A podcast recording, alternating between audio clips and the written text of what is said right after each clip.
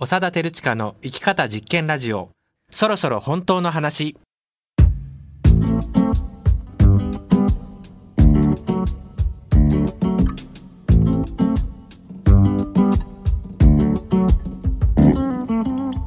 こんばんは長田照親です。さまざまな新しい生き方働き方コミュニティが生まれてきています。社会やたまたま所属したコミュニティに無理して自分を合わせるのではなく自分らしくありのままの自分として生きるためにはどうすればいいのか。この番組ではそのためのアイデアを紹介したりそれを阻む常識や社会通念というものを楽しく疑っていきたいと思います。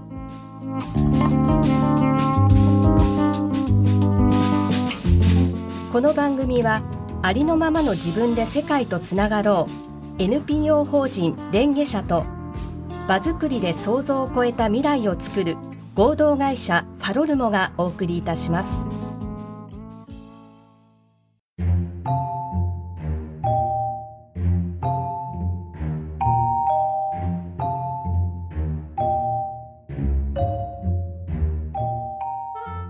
改めましてこんばんは長田照親です。こんばんはアシスタントの原志保です。はい原さんよろしくお願いいたします。よろしくお願いします、はいえーまあ、初回ということであの緊張のまま始まっているわけですが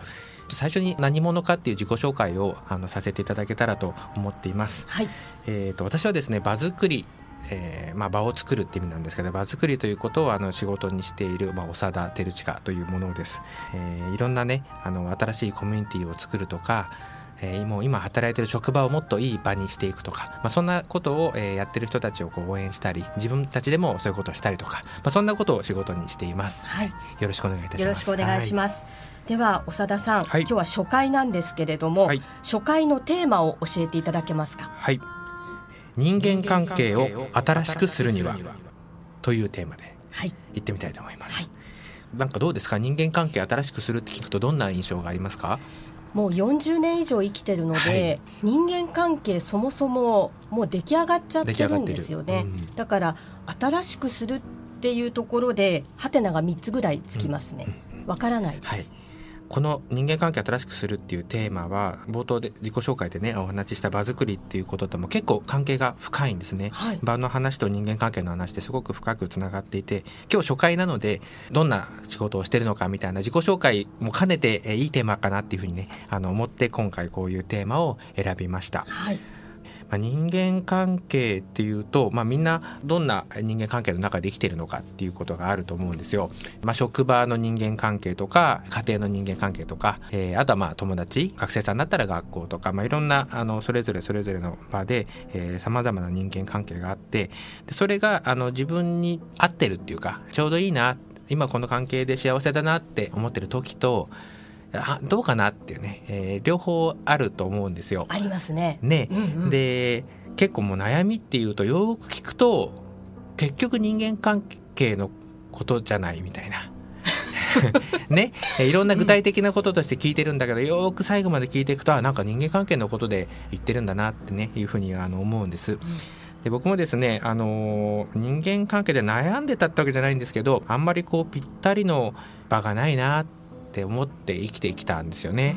うん、あの学校のあのクラスなんかでこうみんなが集まってるような時にあると、えー、その中心にいるような子たちっているじゃないですか。はいはい、ね、えー、人が集まって輪ができると真ん中でわーってやってる人たちとちょっとその、えー、すぐ近くにいて、えー、一緒にわーっと楽しくしてる人たちと、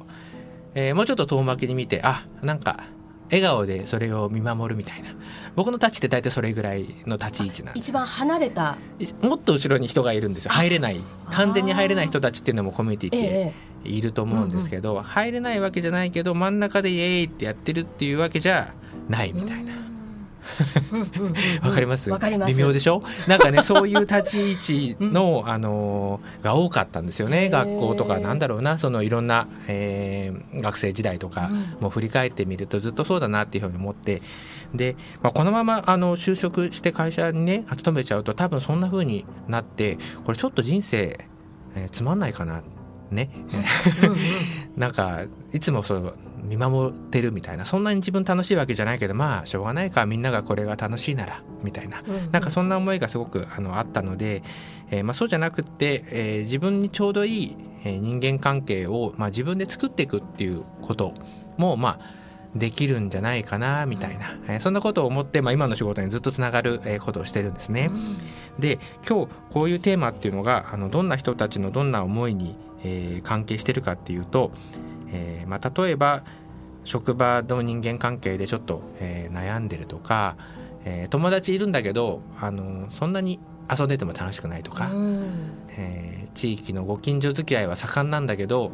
まあ、盛んなだけでそんなに自分はそれが楽しいって感じられないと積か。極的に楽しめないってことですよね。はい。うんうん。消極的参加みたいな層って膨大にいると思うんですよ。はい。そんなの知るかなの出てってやるみたいな人たちも一部いると思うんですけど、でその楽しいよねってやっぱりなんかこういうつながりっていいねみたいなことみんな口では言ってるんだけど、うんうん。本当にいいと思ってる人って多分ちょっとしかいなくて、え。でそれをこうそうかなっていう感じでね。僕がその見守っていたようにあ、まあ、こういうのが好きな人たちがいるならいるでいいかなっていう感じで笑顔で見守ってるみたいな消極的参加とかね、うんうん。学校だったら消極的登校消極的出社みたいな。ね消極的つけると全部洗えるんですけど、なんかそういうのってあるだろうなって、えー思うんですね。うん。うんえーだから自分が属しているいろんなそういうコミュニティ場の中で、えー人間関係が自分に合ってないなと思った時にどうやったらそれを新しくできるだろうっていうのが今日のまあテーマっていうか長くなりましたけど、うんそういうのがまあテーマなんですえね。新しくできるってことで新しくすか。でき新しくできるんです。へ人間関係新しくするっていうのはこう2つ側面があって、うん一つはやっぱ出会いだと思うんですよあのまだ見ぬ誰かと別に恋とかそういうことじゃなくて 恋も込みだけど、うんもっと普通にいろんな人とこう、えー出会うみたいなのもあるし、うもう一個はこの新しくするっていうニュアンスにちょっと入ってると思うんですけど今もう人間関係があるんだけどそれをこう更新するっていうか次のバージョンに、えー更新していくっていうね新しいバージョンになるみたいな。ーバージョンアップってことバですか？ージョンアップっていうか、まあ、チェンジっていうか、うんうん。うん。なんか違うものにこうシフトしていくっていうそういう考え方も、えーあるのかなっていうふうにね、うん。あの思ってます。うん。うん。それであもうちょっと中身に入っていきたいんですけど、はい。一つは人の問題として捉えるとなかなか人間関係ってしんどいなっていうことあるんですよね。なんかあの人はああいう性格だからこうなんだってえーいう話にしちゃうともうあの相手の性格っていうのは自分でコントロールできないものなの。ついコントロールしようとねあのしてしまうことってあると思うんですけど自分でコントロールできないのでずっとその話をし続けないといけないんですよ。なんであの人ってこうなんだろうなっうんて、もうそれで何杯でもお酒飲めるみたいな。ねなんかそんな感じにこうなっちゃって、で僕がやってるその場作りっていうのはどんな場でその人たちが一緒にいるのっていうことなんですね。えどんな雰囲気どんな人間関係どんな設定の場でいるのかっていうことでなんかすごいこうギクシャクしたっていうかギスギスしたっていうかあの行く前にちょっとお腹痛くなるような なんかそういう場で出会うと基本的に嫌だと思うんですよそういう場にいる人って。うん確かに。嫌じゃないですか、うんうんうんね今日はあの楽しく収録させていただいてるんですけど。あ今日のことですか？あいや今日はね今日大丈夫ですか？大丈夫です大丈夫です大丈夫ですはい。はい。大丈夫ですか？はい。大丈夫ですよ私は。はい。ね、あの楽しく収録させていただいてるんですけどこれが例えばもうすごくねなんていうのかなもうギスギスした人間関係なんか嫌なことされたり言われたり、元気がない人がすごいいたりっていうようなところで会うと、あのそうじゃないところであったら楽しくいい関係ができたかもしれないけどそういうところで出会ってしまったばかりになんかもうこの人嫌だなみたいな表情暗いしみたいな、うん。自分も表情暗いんだけどそういう時には。あ場がそうだから、うんうんね、えーみたいな感じで場が悪いから人間関係悪くなっちゃったみたいな。だから人間関係じゃなくて場が悪いのかもみたいな。ああなるほどね。かそういうふうにんん。問題を立てると、はい。あの相手をこういうふうに変えようっていうのは無理なんですけど場はあのアプローチがこう可能なんですね。うー。ん。なんかそう場作りっていうとなんか建物を建てるとかねビル建てるみたいなそんなあの印象を持たれることも結構あるんですけど、うん。まあそういうことも入ってないわけじゃないんだけど本質はどんな、えー雰囲気とか可能性、ね、どんなあの可能性のある場をこう、えー人のつながりとか雰囲気とかそういうものを作っていくかっていうところが鍵になるんですよね。うんうんうん。うん。だから、えー人間関係新しくするっていうふうに言った時には何か新しい人とこう出会ったりつながるためのなんかそういう場を作っていくっていうようなアプローチもあるしもう一つはもうつながってる人がいる。例えば職場でつながっていてちょっとあんまり、えー自分もあんまり楽しく働けてないし、えーまあ周りの人もそうだなとか、えーもっとこう若い若い人っていうか学生さんなんかでね、あのー同じこうサークルにうん。えーいるけどなんかちょっとこう楽しい時間もあるけどねこういじめってわけじゃないんだけどもちょっとこう悪口とか陰口があってあのどっかこういつも不安だとかね、えーそんな、えーつながりになっちゃってるとか、うん。まあそういうような関係性の時にまあそこをこう変えていく相手を変えるんじゃなくてその場をこう変えていくみたいな。あー。なんかねそういうアプローチなんですね。うん場を変えるってねどんなことなのかとか、えーまあそんなところもあのこの後いろいろお話ししていきたいと思うんですけど、まあ、一つ人間関係っていうのはあのもう自分が作っちゃってるもの場もねあの意識してないんだけどもこう暗い顔で座ってて自分の顔があまりに暗いので、うん。なんか目の前にいるその人の顔もだんだん暗くなっていくみたいな。なんか映っちゃうんですかね。映っちゃうんですよ、うん。でその目の前にいるやつの顔が暗いと自分もますますこう暗くなってきて。どんどんどんどんね。そうなんですね、これがその悪い方の場作りっていう。なんかそんなところがあって、ううんん。あのー一つはね、えーそういう考え方があります。うん。で、まあ、ちょっとあんあんまり抽象的なことだけ話してても、あのーつまらないので、えー後半はですね、えーまあ、今自分が持ってる人間関係ね今自分のな、まあ、しがらみでもあるんですけどその人間関係っていうのをこう簡単に確認できる、えー俯瞰できるツールがあるので、まあ、そんなものを、えー紹介したいと思っています。はい、わかりました。長田照親の生き方実験ラジオそろそろ本当の話。初回の今日は人間関係を新しくするにはをテーマにお送りしています。まあ、というわけで後半なんですけれども、はい今の自分の人間関係っていうのをちょっと俯瞰で見るっていうかねあのどんな人間関係を自分はもう今持ってるのかなっていうのをこうあの確かめる、はい。そのツールの紹介をまずしたいんですけどええ。しがらみ地図っていうねえツールなんですよ。は まあ、しがらみって人間関係地図でもいいんですけど、はいなんかそういうあの津村隆さんという方と前やってたものなんですけど、あ、はい、これ紙とペンを用意していただいてですね、まあ、大きめの紙、えー A3 とかね大きめの紙がいいんですけど紙の真ん中に私あるいは自分の名前を、えー書き入れるんですね。はい、でそこからこう放射状に線が広がっていくような形で、えー地図を作っていくんですけど一つはですね人につながる、えー場合があります。例えば自分の人生に一番こう近くにいるなって思うような人がいたらその人の名前がえー書かれてそこに放射状にこう線が私から線が引っ張られてえー誰々さん。はい、みたいな風に人につながるパターンとあとはえーなんていうのかな組織っていうか学校の何年何組とか、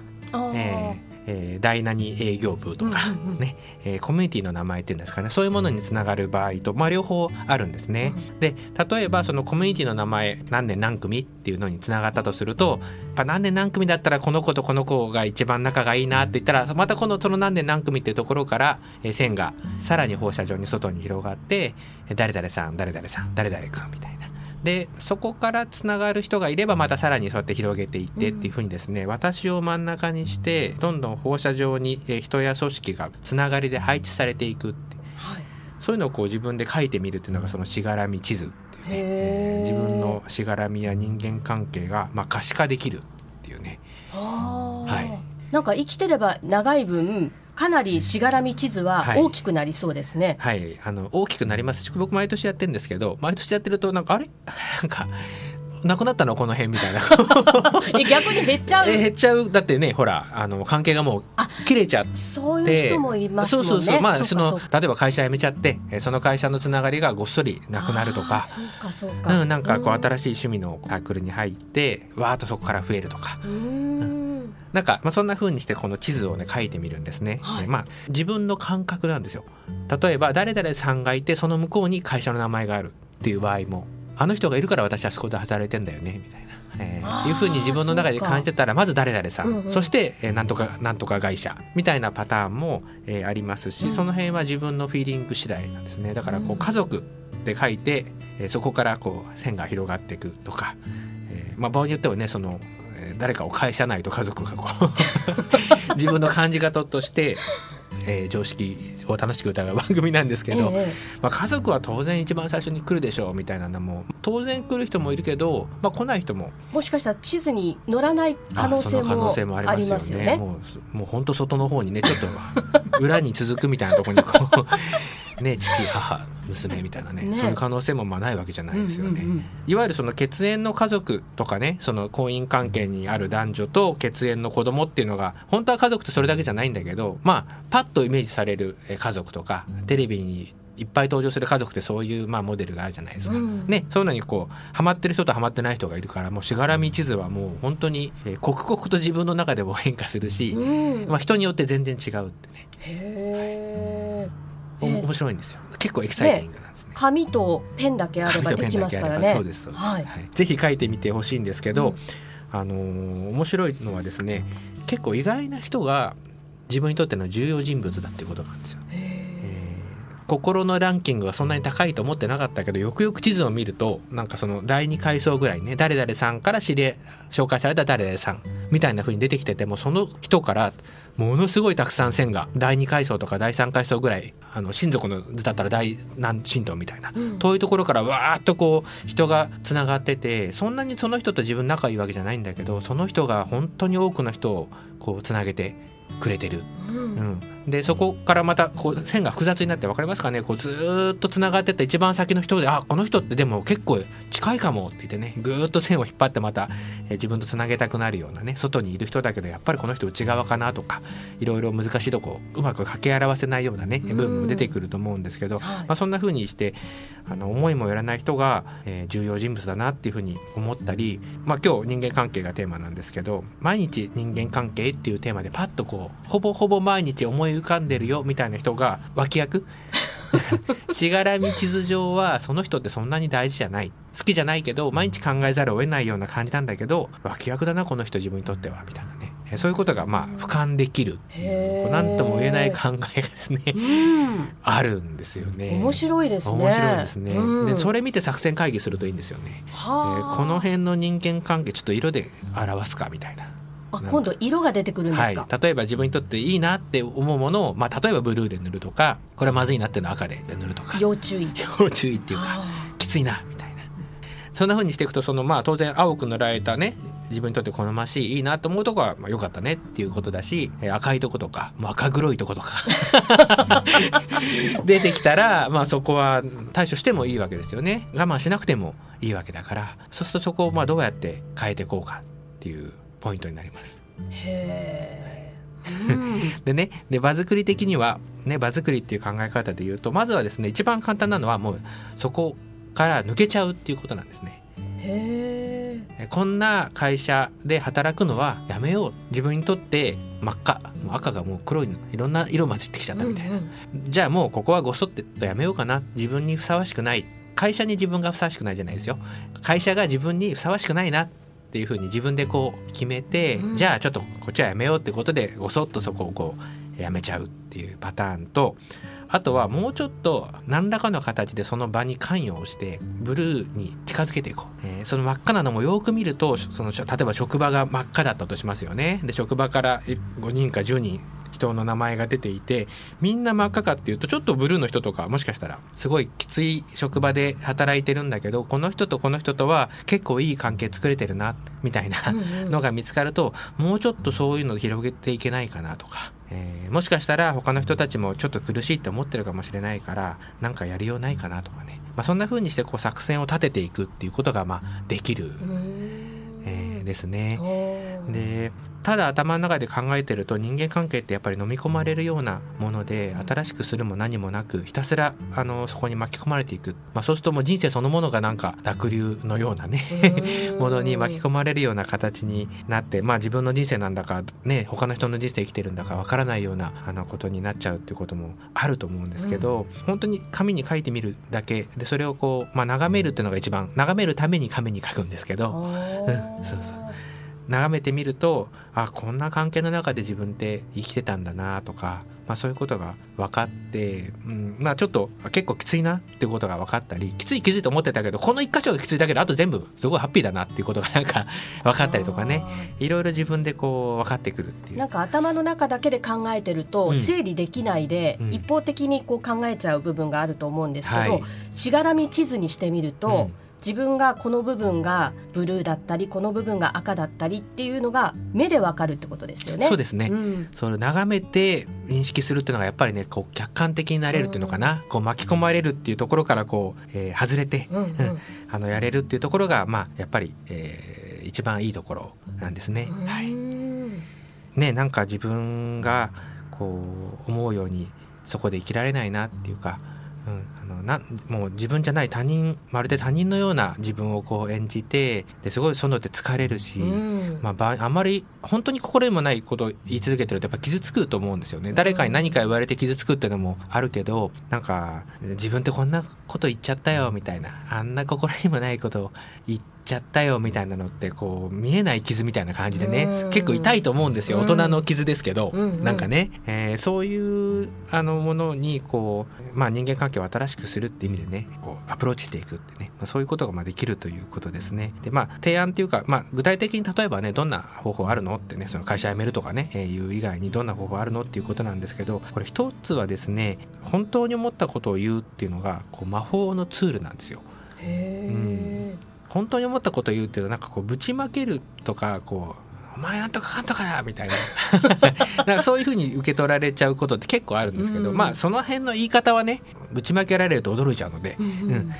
えー配慮するほどいいんですけどやっぱりその自分が本当に思ったことを言うと言った瞬間にその自分の身の回りの場がそのその瞬間のその場ですねがこう変化するんです。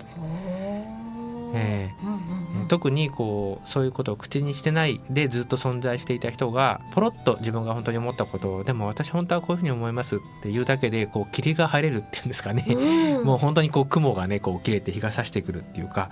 まあ、その前に雨降ることもあるんだけど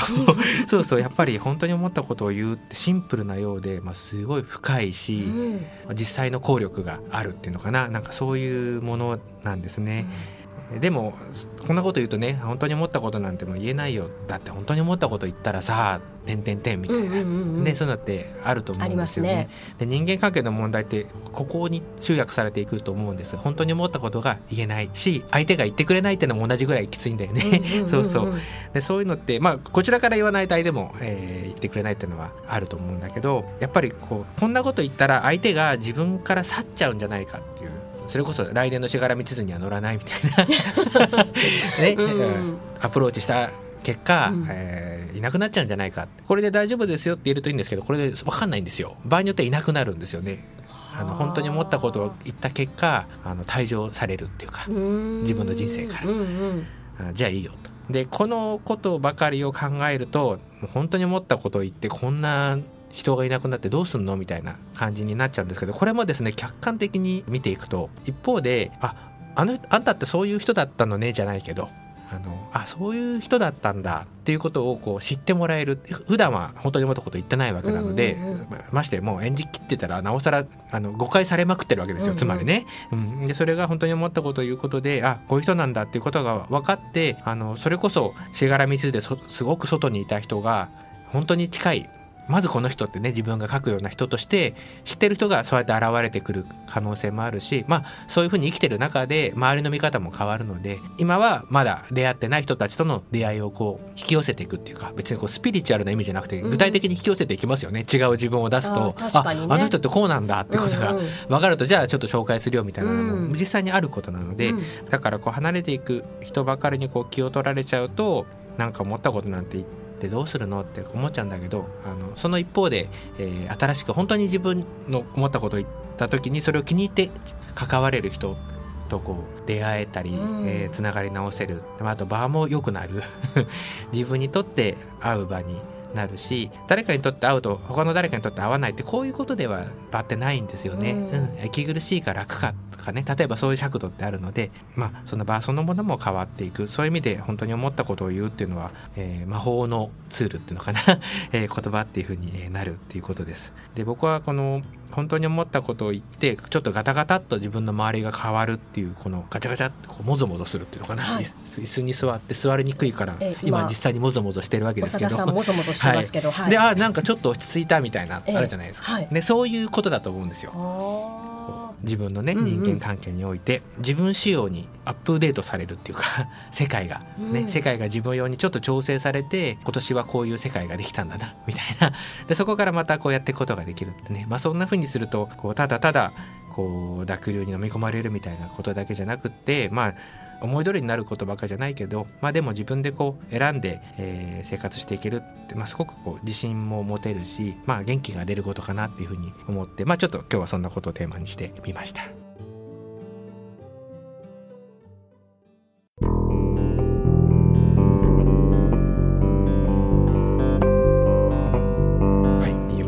曲が流れてまいりましたがこちらはですね6弦ベースの服部流星さんのソロ曲「オマージュ・トゥ・バイオレット」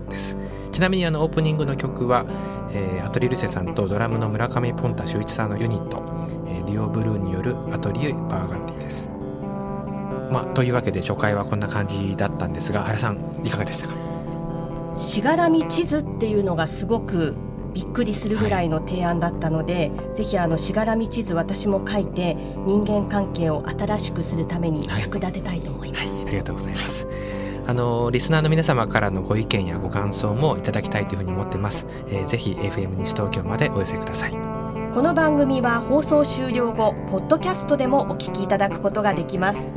FM 西東京のホームページポッドキャストのページに入ってその中にある長田照親の生き方実験ラジオそろそろ本当の話をクリックするとお聞きいただけます。それではまた来月2月24日土曜日この時間にお会いいたしましょう。おやすみなさい。この番組はありのままの自分で世界とつながろう。NPO 法人レンゲ社と場作りで想像を超えた未来をつくる合同会社ファロルモがお送りいたしました。